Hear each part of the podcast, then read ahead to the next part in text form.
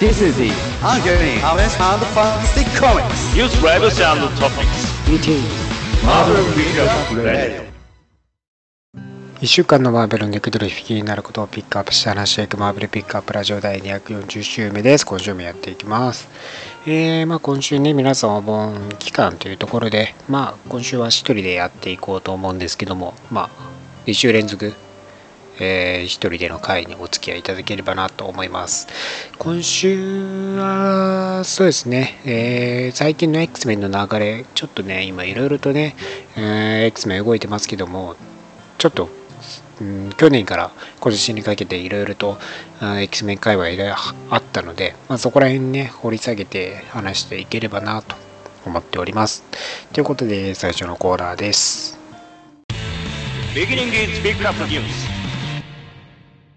さあ今週のピックアップニュース。まずはですねアベンジャーズが11月に宇宙へと旅立っていきます。えー、11月に発売されるアベンジャーズ27号についてですね、詳細が明かされまして、えーフリーコミックブックで今年5月にね、配布されたアベンジャーズ誌で、まあ、えー宇宙のね、冒険が描かれておりましたけども、まあそこについて、えー関連してくるスターブランドに関するストーリーが展開していくということで、スターブランドリボーンがね、えーストーリーが開始されますよと。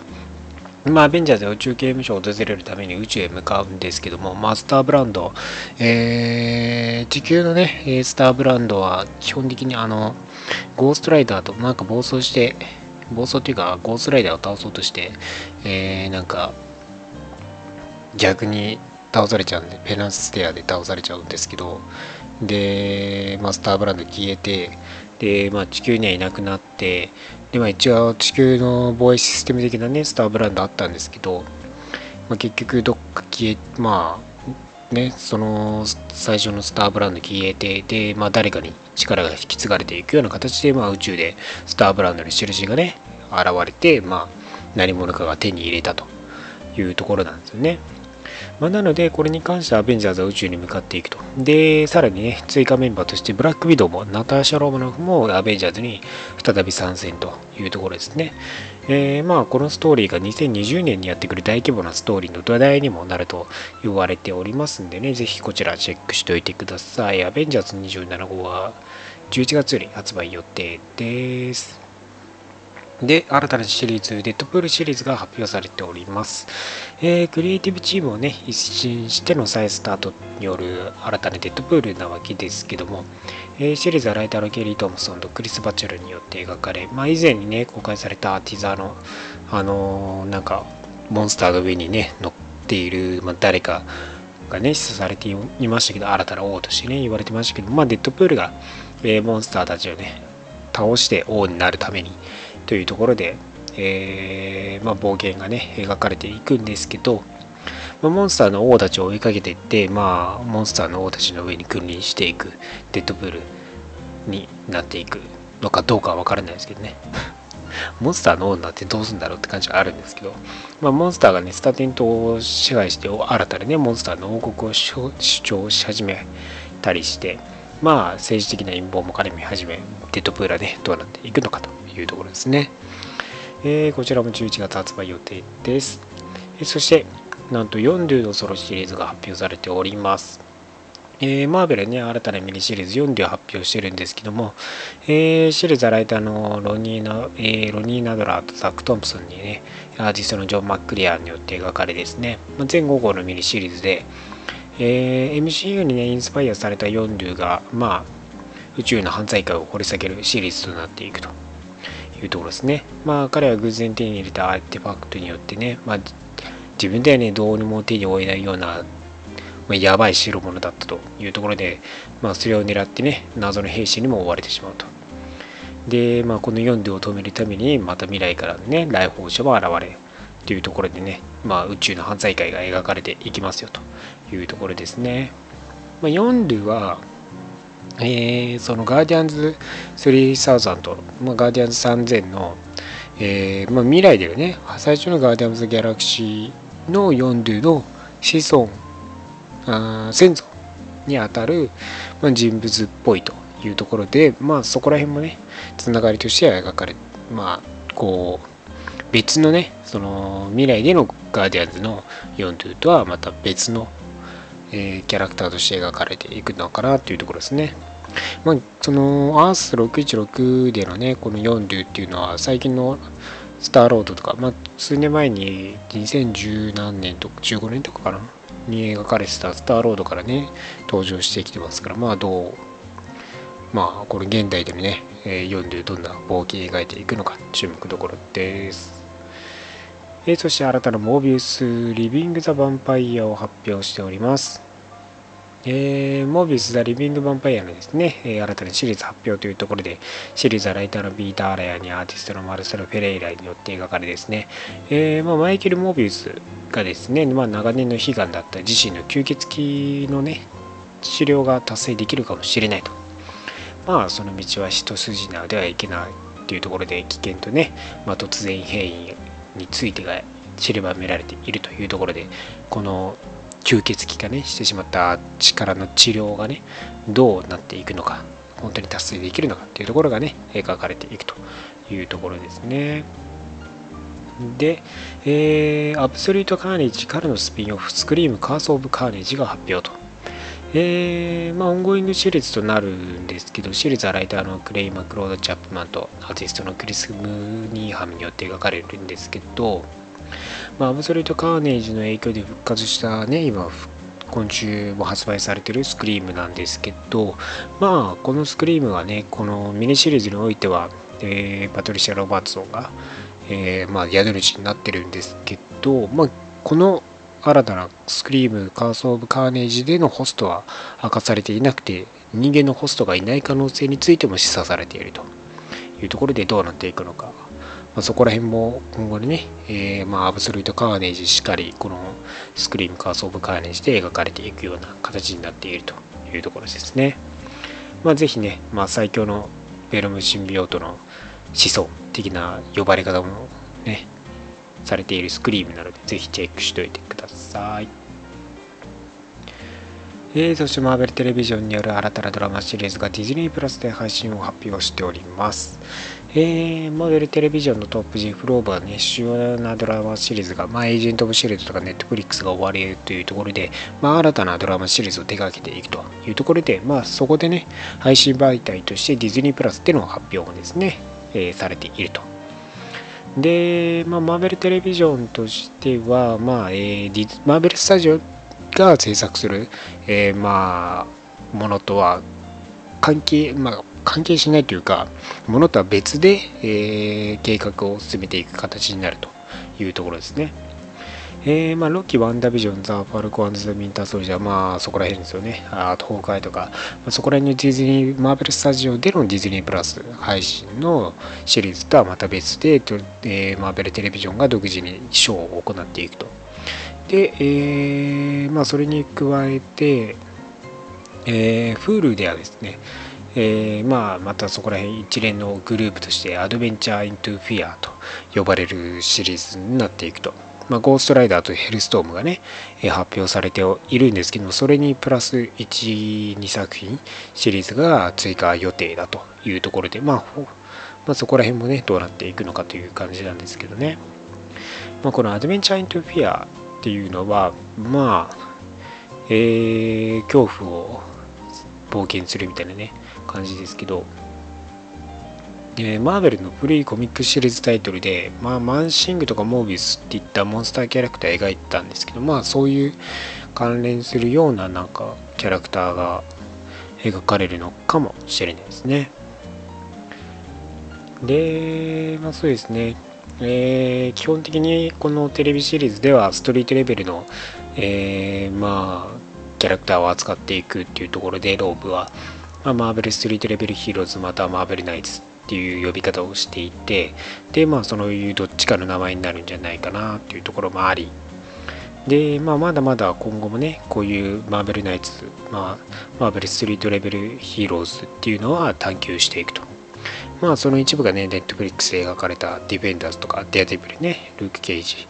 え、アイアンフィスト、ジェシカ・ジョーンズとか、そこら辺のパニッシャーとかね、そこら辺のキャラクターを含むでさらにねこのカテゴリーのキャラクターたちをどんどんどんどん、まあ、描いていくような形になるというところで、まあ、マーベルテレビジョン、エージェント・オブ・シールドがね、えー来年で終了してしまいますけども、その後もね、えーいろんなドラマ、マーベル作品が描え作られていくというところで期待していただければなと思います。はい。で、そして、映画アベンジャーズエンドゲーム、スパイダーマンファープロムホームがティーンチョイスアワードの各賞を受賞しております。えーまあ、ティーンエイジャーがね、えー投票によって決められるティーンチョイスアワード2019で、えーチョイスアクションムービー賞としてアベンジャーズエンドゲーム、えーチョイスアクションムービーアクター賞でロバート・ダウニー・ジュニアアベンジャーズエンドゲームの、えートニー・スターク・アイアンマン役というところで、えーチョイスアクションムービーアクトレス賞では、えーナターシャ・ロマノフブラックウィドウ役のスカーレット・ヨハンソンでチョイスムービーヴィラン賞ではジョシュ・ブローリンが演じたサノス。でチョイスサマームービー賞、まあ、夏の映画ですよね。でスパイダーマンファーフロムホームと。でチョイスサマームービーアクター賞ではピーター・パーカーに役を演じたトム・ホランドと。でチョイスサマームービーアクトレスでは、えーミシェル MJ 役を演じたゼンデイヤが、えーそれぞれ受賞したと。いうところですね。はい。まあ、エンドゲームもね、スパイダーマンパワフロムホームもかなりね、えー面白い作品として興行成績もね、伸びてますんで、ぜひまだ見てない方は、スパイダーマンファープロムホーム映画館で見に行っていただいて、えーアベンジャーズエンドゲームはデジタル配信リリースされておりますんで、ぜひチェックしておいてください。ということで、今週のピックアップニュースは以上になります。Next Comics Reading さあ、今週のリーフレビューやっていきます。まずはですね、アブソリュートカーネージスクリーム1号ですね。えー、アブソリュートカーネージが先週より始まっておりまして、まあ、えーカーネージが、復活したカーネージが、えーシンビオートの神、ヌルを復活させるためにというところで、えーシンビオートの、えー寄生し、シンビオートとね、共生関係に、ね、まあ、あったことがあるキャラクターを全員狙っていくというところで、まあ、大規模なね、戦いになっていくと。で、そのアブソルートカーネージが始まっておりまして、そこの隊員として、えー同じく、えーシンビオートのスクリームがね、描かれていますと。まあ、スクリームはベロムのね、えーまあ、ベロムから生み出された、えーシンビオートたちの一つとしてですね、まあ、まあ、子孫、子供みたいなもんですよね。えーなわけですけど、まずこのスクリームシンビオートが復ヌルのね、こうして、えー復活したと。まあ、ヌルのこう呼び声によってですね、まあ、復活したスクリームさん、えーまあ、遺体のとこからね、えー出てきたわけですけども、まあ、宿主は全員、まあ、マイク・ベロムとかね、えー殺されているので、まあ、シンビオート自体が、えー動き出して、まあ、ヌルのためにですね、えー誰かに寄生しようとしていると。まあヌルにコントロール下に置かれてですね、まあ、ヌルのために行動してし始めているわけですけども、まあ、えーパトリシャ・ロバートソンがですね、あの、一応、その、ベノム、そのベロムの、ベノムのクローンに宿主になったことがあって、まあ今でもマニアって呼ばれているね、シンビオートなんですけども、まあその後、えーアンディ・ベントンがその後マニアとしてね、えーシンビオートになシンビオート、ベロムでね、クローンシンビオートを、えーまあ、手に入れたことで、で、まあ、彼女を監視しているような感じなんですよ。まあ、パトリシア的にはですね、一応、この暴走しないようにっていうところで監視している。まあ、そういう状況で銃とか持ってるんですけど、まあ、えー襲われ、そのね、スクリームによって、まあ、ヌルのね、支配下に置かれているっていうところで、スクリームがね、えー暴れているところに遭遇して、まあ、バットリシャがね、えーまあ、そのしもべたちともね、戦っていくんですけども、えーまあ、最終的にはですね、まあ、このスクリームのシンビオートにですね、寄生されてしまうと。で、彼女もね、えーこのヌルの、えーコントロール下に屈服してしまってですね、えーこのアンディ、えーもともとね、自分が寄生していたベルムのシンビオートマニアを奪われたという形に、ね、なっているこのアンディのもとに向かってですね、まあ、アンディと対決することになるというところで今回終わってるんですけど、アンディはね、悪魔のね、なんかこう魔法をね、使えるんで、まあ、そこら辺でもね、どう戦っていくのかっていうところですよね。まあ、2人の共シンビオートにね、関係した人物2人が戦っていくというところを描いていく。スクリームシリーズ、ミニシリーズなんでね、ぜひチェックしておいてください。まあ、この後にね、えー、スクリームまたシリーズが始まっていきますんで、ぜひチェックしてください。で、アブソルートカーネージ、セパレーションアングザイアアングザイアティですね。えー、まあ、ここら辺はね、えー、ハイブリッド系のキャラクターたちを描いていくということで、まあ、ラッシャー、アゴニー、ライオット、ファージェですね、えー、の4体を描いていくと。まあ、ハイブリッドとして犬がね、えー、これ、カーネージはね、デッドボール VS カーネージで描かれてて、で、まあ、もともとのね、軍兵、兵士たちに与えられてたこの4体が、えー、一応1匹の犬にね、最終的には、まあ、えー、デッドボールが手放して、犬がね、規制して、まあ、4体分、ハイブリッド分持っていると。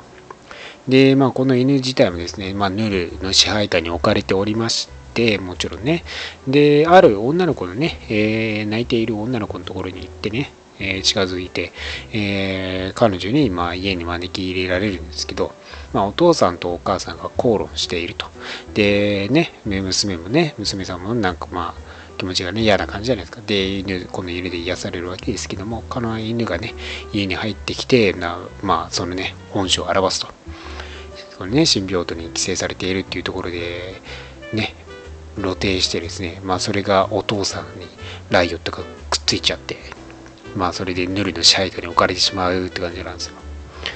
で、アゴニーがね、お母さんに規制されてとかね、で、バージとラッシャーがね、規制される、まあ、息子とね、この娘さんに最終的には規制されていくっていうところで、まあ、これね、両親が規制されてモンスター化しちゃって逃げようとするんですけど、ご近所さんがね、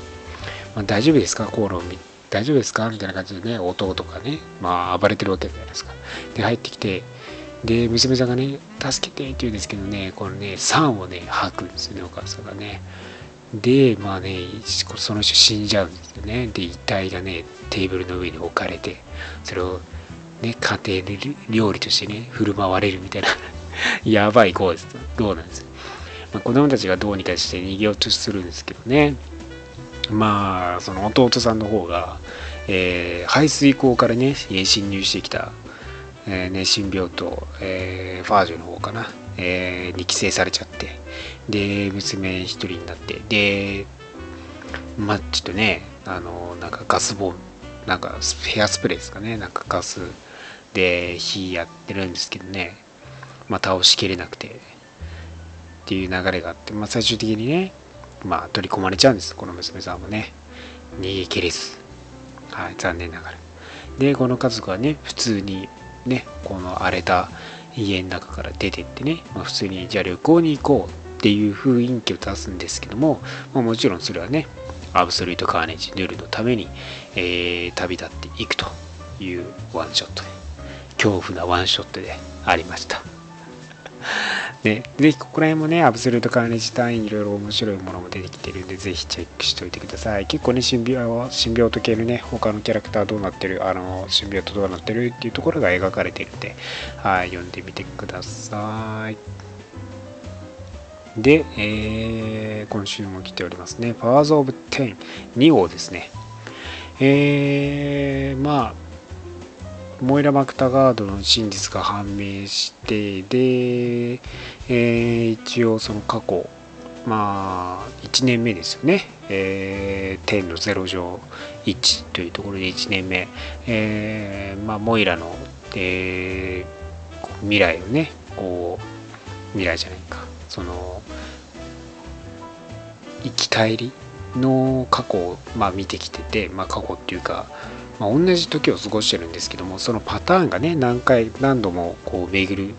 時間を巡っているっていうところでまあこうなったらこうなるっていうのをまあプロフェッサー目の当たりにしたと。でそのまだ現代よりも前の時にマグニートと、えー、接触してマグニートにねこのモイラの真実を見せてるわけですよテレパスで全部。で彼がどうなるっていうのも今後ねどうなっていくっていうのも、えー、明確にされてまあこの2人は協力関係を結ぶわけですよ。なんで現代よりも結構前モイラと初めて出会ったぐらい。なんでだいぶ前なんですけど、まあ、10年近く10年以上前ぐらいなんですよね。多分ね現代からしたら。10年前とかなんでだいぶ昔からマグニートとプロフェッサーは実は協力関係にあったというところなんですよね。で現在、えー、天の一条10年目ですね。クラコアにおいてまあサイクロプスが、えー、プロフェッサーとマグニートと話してるんですけどまあこの、えーこの未来でニムロットがね、えー、地球を支配し始めるというところで機械がね、えー、人類を支配する最終的な勝利者は機械であるというところで、まあ、このマスターモールドすらも生み出すマザーモールドっていうのがいて、まあ、そのマザーモールドによってニムロットが、えー、最終的には生み出されると。でニムロットが支配する世界が生まれてしまう。まあ最終的には機械がね人間凌駕していくと、まあ、それが人間が生み出すんですけど、まあ、ソードとかハンマーとかシールとかエイムとか全部合わさっている、まあ、組織がねいる中で、まあ、それに対してで、まあ、そのマザーモールドをどう倒して破壊するのかっていうところでサイクロプスの任務になっていくわけですよね。で、で、まあ、この一応状況が示されていてでまた、えー、天の2乗100年目ですよね、えー、まあウォーという戦争状態、まあ、このニムロットとミュータントの戦いの中で、まあ、X ミュータントの大半は、まあ、シーア帝国とかにで、まあ、かくまわれているんですけども、まあ、アステロイド系、まあ、地球衛星軌道上ですかね、まあ、岩の中に隠れているアステロイド系の中で、まあ、X メン。がいると。で、ウルヴァリンがリーダーとして誰かに話しているわけですよね。まあ、このラスプーチンとか、まあ、複合体 X メンが、まあ、X メン、ミュータントの血をね、えー、いろいろと遺伝子改良して、えー、まあ、複合的な力を持つ、えー、まあ、ミュータントが生み出すミスター・シンリスターに生み出されて、まあ、そのラスプーチンとかでですね、えー、カーディナルが、まあ、あの一応ここであのデータをね、えー、持ってきたのでそれを渡すんですけどそのリーダーこそがなんとアポカリプスだったと。でまあアポカリプスがね何か計画を進めようとしているというところでえー、まあ一応ねこのゾーンとマグニートとあとこのねサイファーの体を、まあ、乗っ取ったっていうかまあ意思を乗っ取った感じじゃないですかね。クラコア自身がね木の人物として出てきてるんですけどもね。まあここら辺の計画が今後明かされてアポカリプスのね計画が明かされていくんだろうと。で天の三乗1000年後ですよね。1000年後の未来でもまあニムロットはね残り続けて、まあ、形を変えてね残っているんですけどもまあこの未来での状況がどうなっていくのか。まあここら辺がねまだ謎が多い部分なのでまだまだわからないところであるんですけどもね。まあまだここら辺がねね序盤まあまだ前章、まあ、2号全6号ずつなんで、まあ、今後また描かれていくというところで、まあ、ハウス・オブ・エブ、えー、ハウス・オブ・エックスと読み合わせてないと分かりづらい部分も結構つながってる部分が大きいので是非両方合わせてチェックしていただければなと思います。はい。まあ、今週はこんなところですかね。他にもね、あの、で、グエンプールとか、ストライクバックが開始されてたりとか、まあ、グエンプールは通常運転な感じですけどね。忘れられないように破天荒な行動をとってますし、で、パニッシャーキルクルーもやってますけど、パニッシャーさんが、ま、モンスターを狙って撃ちまくって、ね、宇宙に飛んできますから、ぜひそこら辺もチェックしてみてください。ということで、今週のリーフレビューは以上になります。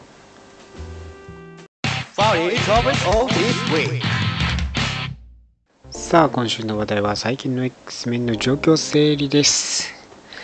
いやー、まあ、ハウス・オブ・テン、パワーズ・オブ、ハウス・オブ・エクス、パワーズ・オブ・テンについて話していくと、いろいろとまあ混乱を招くかもしれないんですけど、かなり面白い作品になってまして、ジョナサン・ヒックマン節がね、かなり強い作品であるんですけど、まあ、えーまあ、X メンに関して言えばいつもいろんなことが起きているんですけど、まあ、最近特に去年からの、えー、X メン関連について話していきたいなとですね思うわけですよ。まあえー、どっから話すかというと、まあ、サイクロプスがね死亡したっていうところからですかね。まあ、IVX があって、えー、まああのテリジェンテリジェンがミュータントにとっては毒だというところで、まあ、サイクロプスが死亡してで IVX での戦いが発生するんですけどまあそのえー、まあそのテリジェンを受けてテリジェンクラウドがまあ地球全体を覆っちゃうから、えー、ミュータントが住めなくなるというところで、えー、インヒューマンズと対立すると。で結局インヒューマンズ自体はまあそのテリジェンをねテリジェンクラウドで、まあ、テリジェン大気汚染級の感じになるんですけどね、まあ、それを消し去ると。で解決を果たすわけですけど、まあ、一応その X メンとしては助かってまあでもサイクロプスとかまあ、マットロックスの大半を失ったりとか、まあ、いろいろあったんですけどね、ミュータントも失ってたんですけど、まあ、サイクロプスといえば、まあ、復活してるじゃないですか。まあ、結局、フェニックスフォースの、えー、エネルギーを、えー、受けて、エネルギーをね、変換して自分にね、生命エネルギーとして復活させることができるように、若いケーブルが未来からやってきてて、まあ、最終的にサイクロプスは復活を果たすわけですよね。それがだからフェニックスジーン・グレイが復活した時に影響がフェニックス・フォースに影響を受けてで結局そのエネルギーが変換されてね、えー、サイクロプスが戻ってくるというところなわけですよ。でそのサイクロプスが戻ってくる時期が、えー、X メンディスアッセンブルドが発生した時なんですよね。でえー、まあ若い X メンがいました。えー、過去からね、えー、まあ、若い X メンが現代に来てて、まあ、ブルーチームとして、えー、まあ、活躍してたんですけど、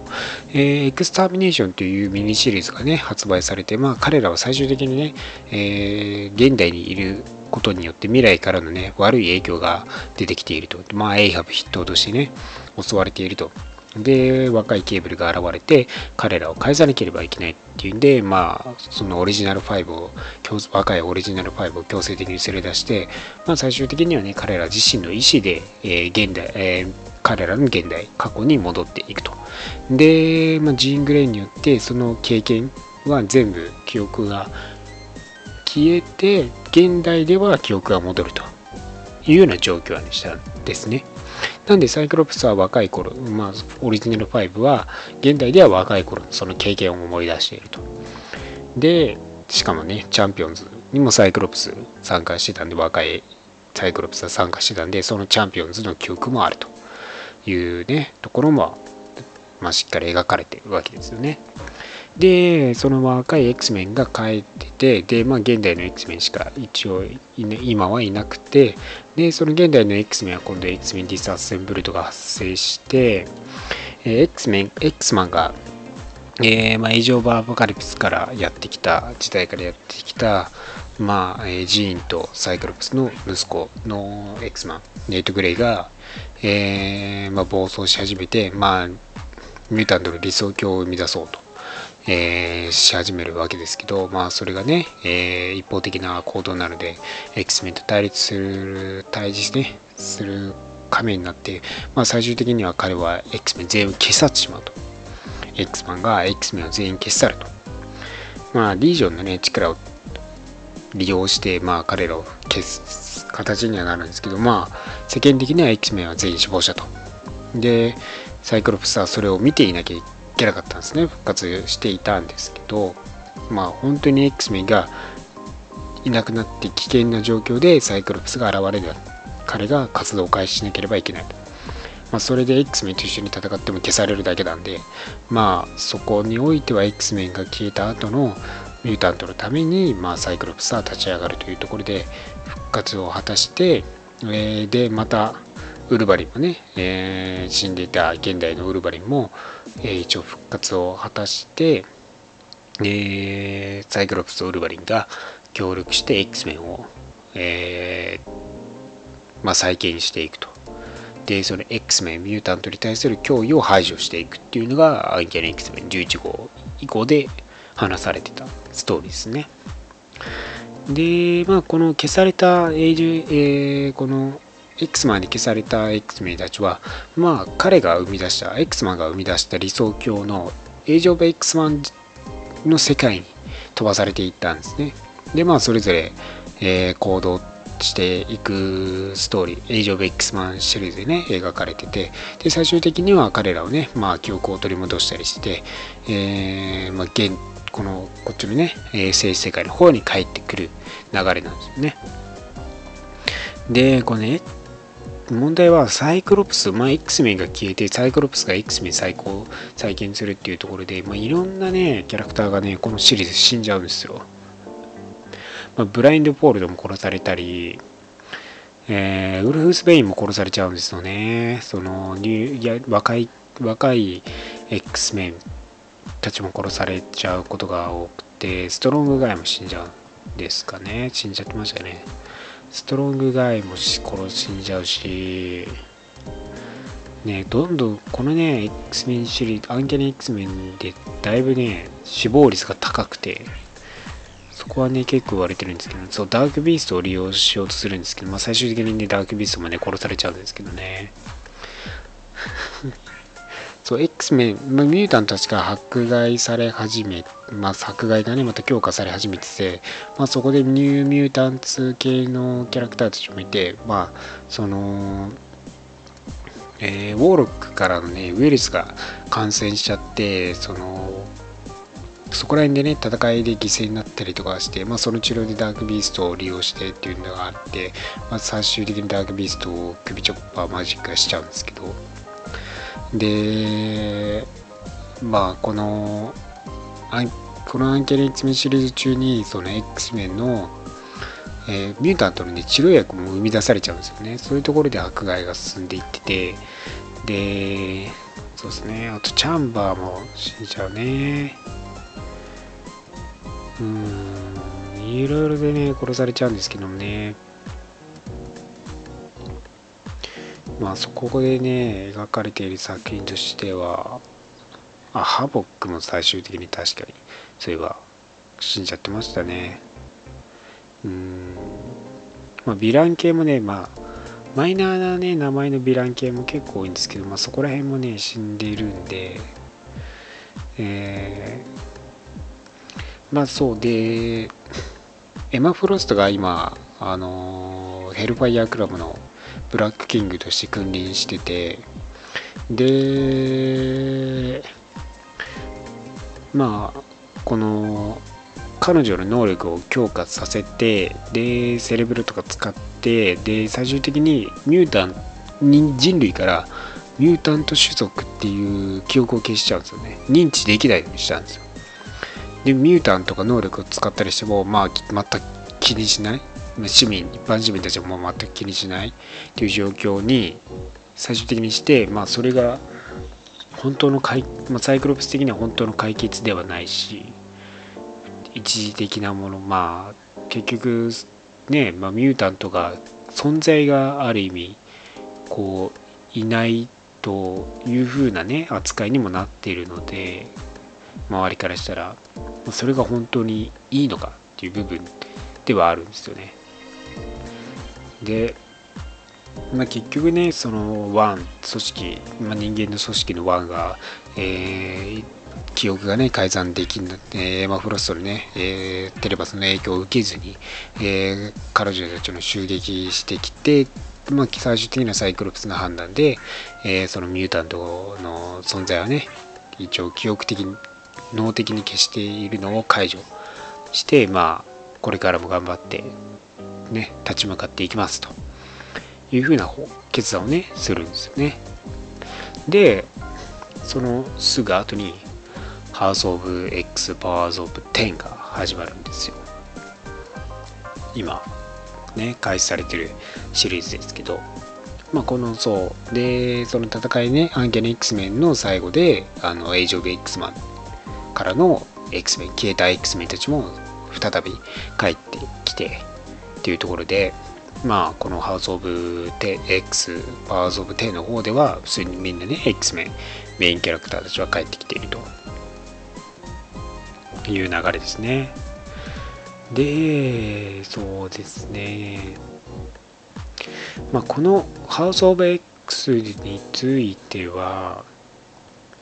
プロフェッサー X が、えー、新たなねクラコアまあクラコアを使って新たな国ミュータントのための国を生み出そうとしているわけですよね。でまあこのハウス・オブ・ X の最初の時点でなんかねミュータントを生み出してるみたいな感じでジーンとサイクロプスっぽいキャラクターが出てきてるんですけどまあそれがもしかしたら多分あの前にもお話してた通りミスター・シネスターの実験によって生み出されているまあミュータントたちなのかなっていうところもあるんですよね。このクラコア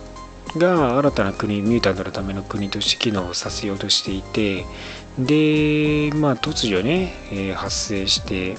まあ、新たな国を主張している、えー、クラコア、まあ、ミュータント X メンエグゼビアたちに対して、まあ、各国の、えーまあ、代表たちがね、えー、彼彼らね話しようと現れるんですけど、まあ、マグニートが彼を出迎えると。でこのクラコアのね国をついて説明していくというところですね。でこのクラコアの中では、まあ、ミュータントしか理解できない独自の言語機能が、えー、発達していてで、まあ、生み出されていてでこのクラコア自体がいろんなねその、えー、進化を果たしていくような形で、まあ、サイファーの助けを借りて、まあ、独自の機能とかサイバーティックなね、えー、情報とかも、まあ、手に入れててまあ言ってしまえばネットもあるし機械的なこともできるしでそうなんです。だから普通にだから USB とかもつなげられる 木なのにつなげられたりするんですけどまあ独自の進化を遂げていくのがクラコアでで主権国家としてね、えー、まあそこで根を張ろうと。でこのクラコアの、えー、能力拡大によってさまざ、まな能力を与える花を生み出すことができるようになったんですね。それがまあこのミュータント国家の主要な経済資源になろうとしていると、まあ、このこの花によって寿命を伸ばせたり、まあ、人間に対して寿命がの寿命が伸ばせたり、えーあとは、えー、基本いろんな、まあ、病気にも、えー、使えるような抗生物質とかですよね。であとは精神、え、精神の、ね、病気に対する、まあ、薬を生み出せる花、え、の3つが、まあ、基本的に経済資源になると、まあ、それを売るような形なんですよね。で、えーまあ、このクラコアを通して、まあ、プロフェッサーが、まあ、何かをね生み出そうとしている、まあ、何かをしようとしているわけですけども、まあ、5年の寿命延長と抗生物質をあらゆる病気に対する抗生物質を心の病気を予防する、まあ、薬として機能していてそれをお金にすると。でその代わりそれを与える代わりに、まあ、主権国家として認めさせる。ような状況なわけですよね。でまあそうですねこのゲート自体もねミュータントしか通れないようになっていて、まあ、黒川を訪れるにはミュータントと一緒にか、えー、来なければならないと。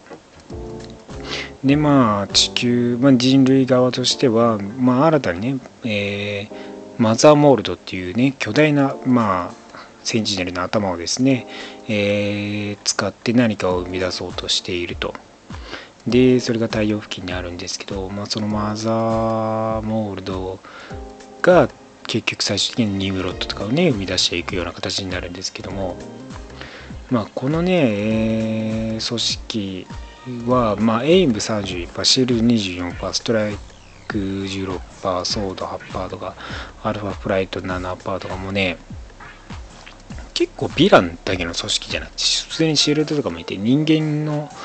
えー、あやらい,、まあ、いろんな組織が、えー、ここに集結して生み出され作り出されている組織でまあ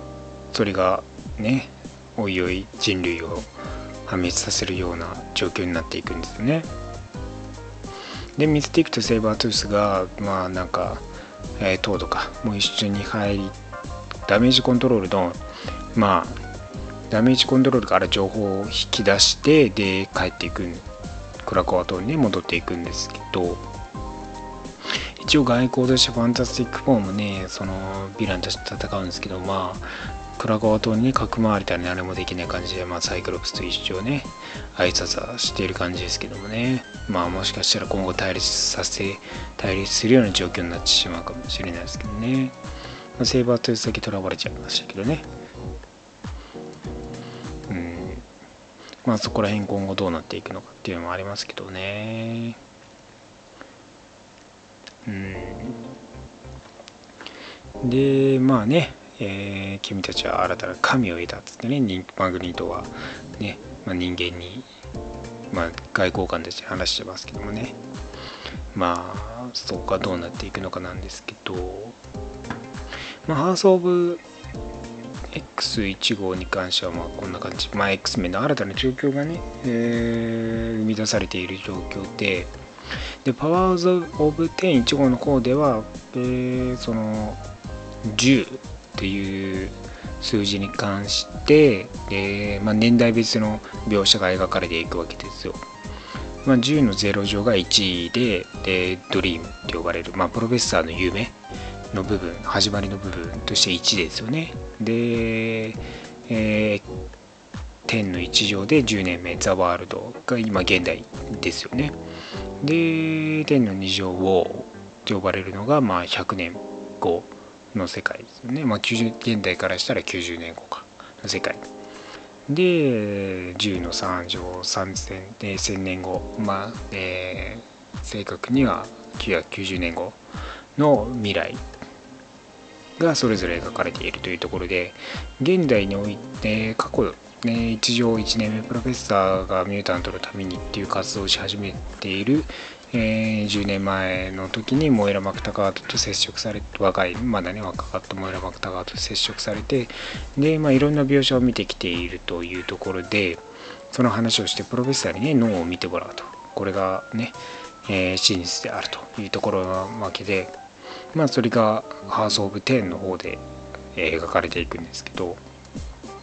でミスティークが提供した情報に関してまあ多分この、え、情報マグニートとプロフェッサーにミスティークが渡してるんですけどもまあこれがね、えー、このパワーズ・オブ・テンで描かれ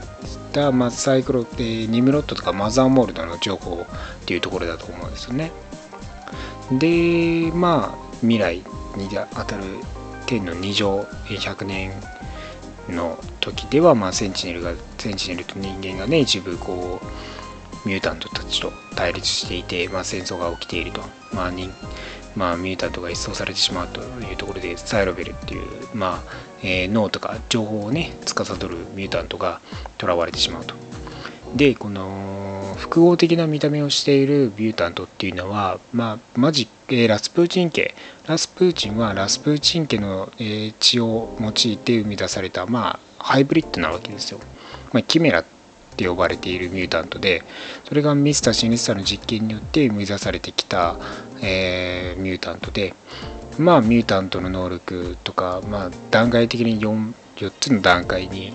でミュータントの研究が行われてて、まあ、4つ目が裏切られて最終的にはミスターシニスター破滅する形になるんですよね。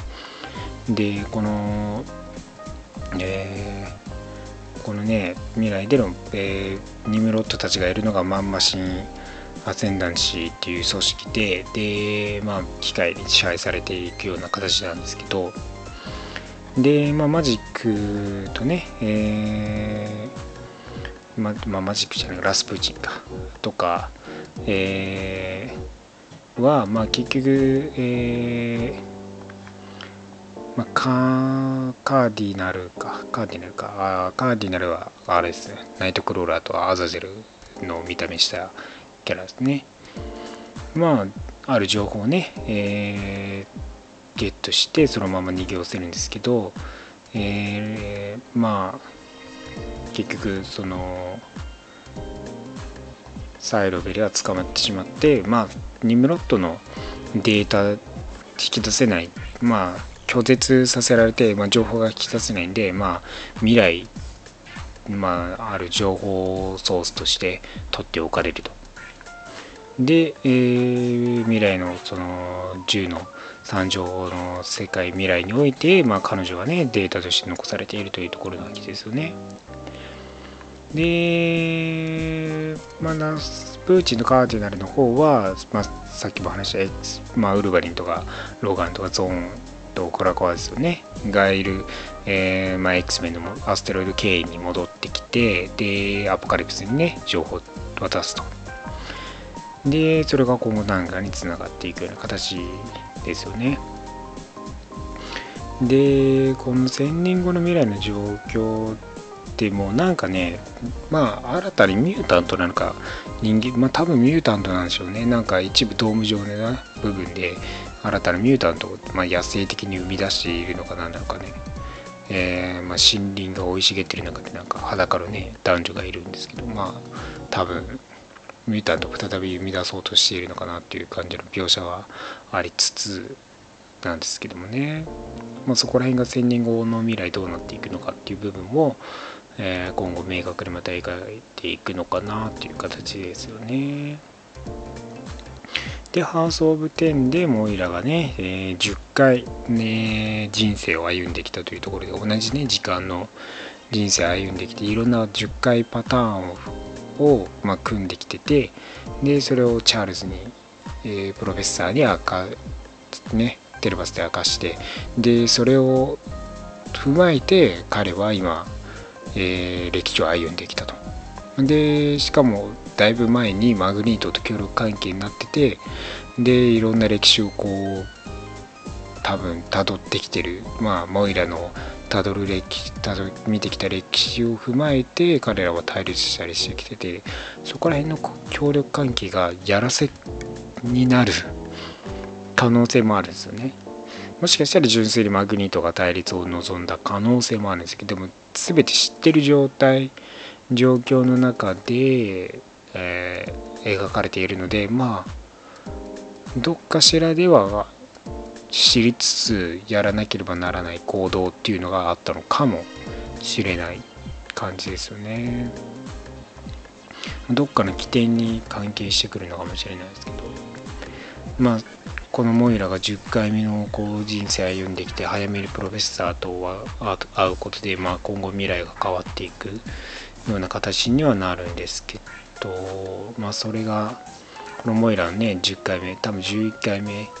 えー10回がラストっぽいのでそれ以上で、まあ、輪廻転生することがない。まあ輪廻転生っていうか同じ時間を過ごしているんですけどね、まあ、パターンは違えど。で、まあ、そこからどうつながっていくのかっていうところなわけですよね。でまあパワーズ・オブ10.2号の方ででまあ未来現在とね描かれていてまあそこら辺がまた来週の「パワーズ・オブ10.3号」の方につながっていったりしてまあねえ。いろんな情報盛りだくさんで。結構だからねこう読んでると面白いんでまあ初めて読む人でも多分読めるのかな一応。X メン系を読んでなくてもそもそも X メンのキャラクターがそんなにこれ誰これ誰って分かってないと読めないってほどではないかな。いろんなキャラクターは出てるっちゃ出てるけどそんなに主要なキャラクターとして描かれていなくてまず最初まあプロフェッサー中心として基本的には描かれててで未来の描写があったりしているしてはいるけどまあ基本的にはプロフェッサーありきで話し回してる感じだからそこまでねいろんなキャラクター知らないと分かんないっていう感じではないですけどこのね話的にはだいぶ解説書とかが解説部分がねかなり載ってるのでそこを読みとか読み取っていかないと何言ってんのか分かんないレベルになってくるのでね結構大変なんですよだから。面白いんですけどねでもね。面白いけど何言ってるのかを理解するにはやっぱそこら辺の英文を全部解読していかなくならないんで。大変ですよね。まあでもねいろんなまあこういう形式で話し形でね話していくんで是非ねこれやっぱねコミックなんでね絵ありきでやっぱ読んだ方が面白いんで是非一回ねハウス・オブ・デンまあなんだどうなってるんだっっていう感じ。今までの X メンとは雰囲気というかまあクラコはメインだから森林が多いんですけど、まあ、描写的にはまた違った一面が描かれてきているので、まあ、ぜひねこの X メン X メン関係するシリーズとして、えー、ハウス・オブ・ X パワーズ・オブ・テンそしてその後ね X メンいろんな新たなね X メン系シリーズ始まっていきますんでぜひチェックしておいてください。まあ X メンのこの、えー、去年から今年にかけての現状えー、ね、いろんなキャラクター生き死にしてますけどもね、ぜひ今後どうなっていくのか、えー、各シリーズ読んでいってください。はい。ということで今週は以上です。で、まあ、来週以降は多分誰かしら、まあ、熊さんとか戻ってくると思うんで、ぜひまた聞いていただければなと思います。そして、いよいよこのラジオも来月で丸5年を迎えますというところで、まあ、6年目に向けて、えー、この丸5年5周年記念、まあ、なんか話してほしいことがやってほしいことがあればぜひ Twitter、えー、コメント等々でね聞かせていただければなと思いますまあ昨年ぐらいまで割と、うんまあ、いろんな話してきましたからね。まあ1年の振り返りっていうかこの5年振り返ってみてもいいですけど5年も 考えたら5年もやってるんだなっていう。ねそこら辺ね5年前とどう変わってるかいろいろと振り返っても面白いですけどもね。まあいろいろありますからね。5年もあればコミック的にもマーベル的にもね。まあぜひね、えー、ご意見等々いただければなと思います。ということで、今週は以上です。また来週お会いしましょう。バイバイ。来週もラジオの前にアッセンブル